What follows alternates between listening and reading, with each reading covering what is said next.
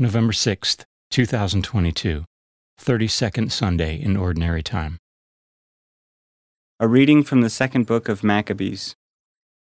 It happened that seven brothers with their mother were arrested and tortured with whips and scourges by the king to force them to eat pork in violation of God's law. One of the brothers, speaking for the others, said, What do you expect to achieve by questioning us? We are ready to die rather than transgress the laws of our ancestors. At the point of death, he said, You accursed fiend, you are depriving us of this present life, but the King of the world will raise us up to live again forever. It is for his laws that we are dying. After him, the third suffered their cruel sport. He put out his tongue at once when told to do so, and bravely held out his hands as he spoke these noble words. It was from heaven that I received these. For the sake of his laws I disdained them. From him I hope to receive them again. Even the king and his attendants marveled at the young man's courage, because he regarded his sufferings as nothing. After he had died, they tortured and maltreated the fourth brother in the same way. When he was near death, he said, it is my choice to die at the hands of men, with the hope God gives of being raised up by Him. But for you, there will be no resurrection to life. The Word of the Lord.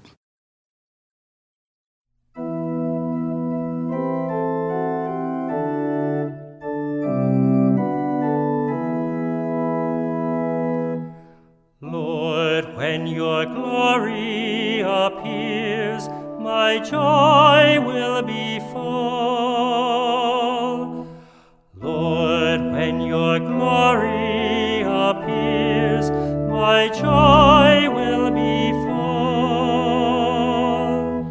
Hear, O Lord, a just suit, attend to my outcry, hearken to my prayer from lips without deceit.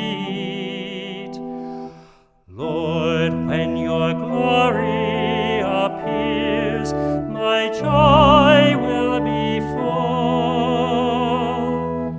My steps have been steadfast in your paths, my feet have not faltered.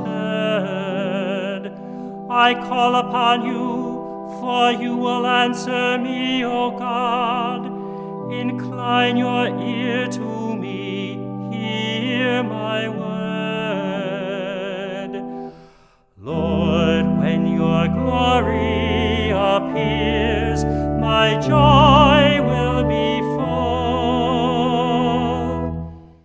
Keep me as the apple of your eye, hide me in the shadow of your wings. But I in justice shall behold your face. On waking, I shall be content in your presence. Lord, when your glory appears, my joy will be full.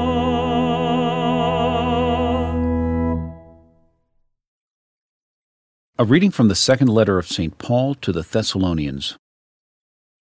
Brothers and sisters, may our Lord Jesus Christ Himself and God our Father, who has loved us and given us everlasting encouragement and good hope through His grace, encourage your hearts and strengthen them in every good deed and word.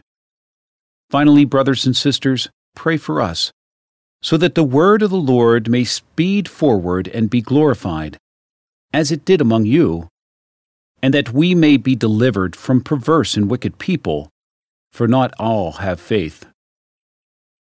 But the Lord is faithful.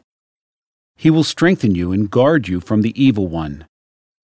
We are confident of you in the Lord that what we instruct you, you are doing and will continue to do.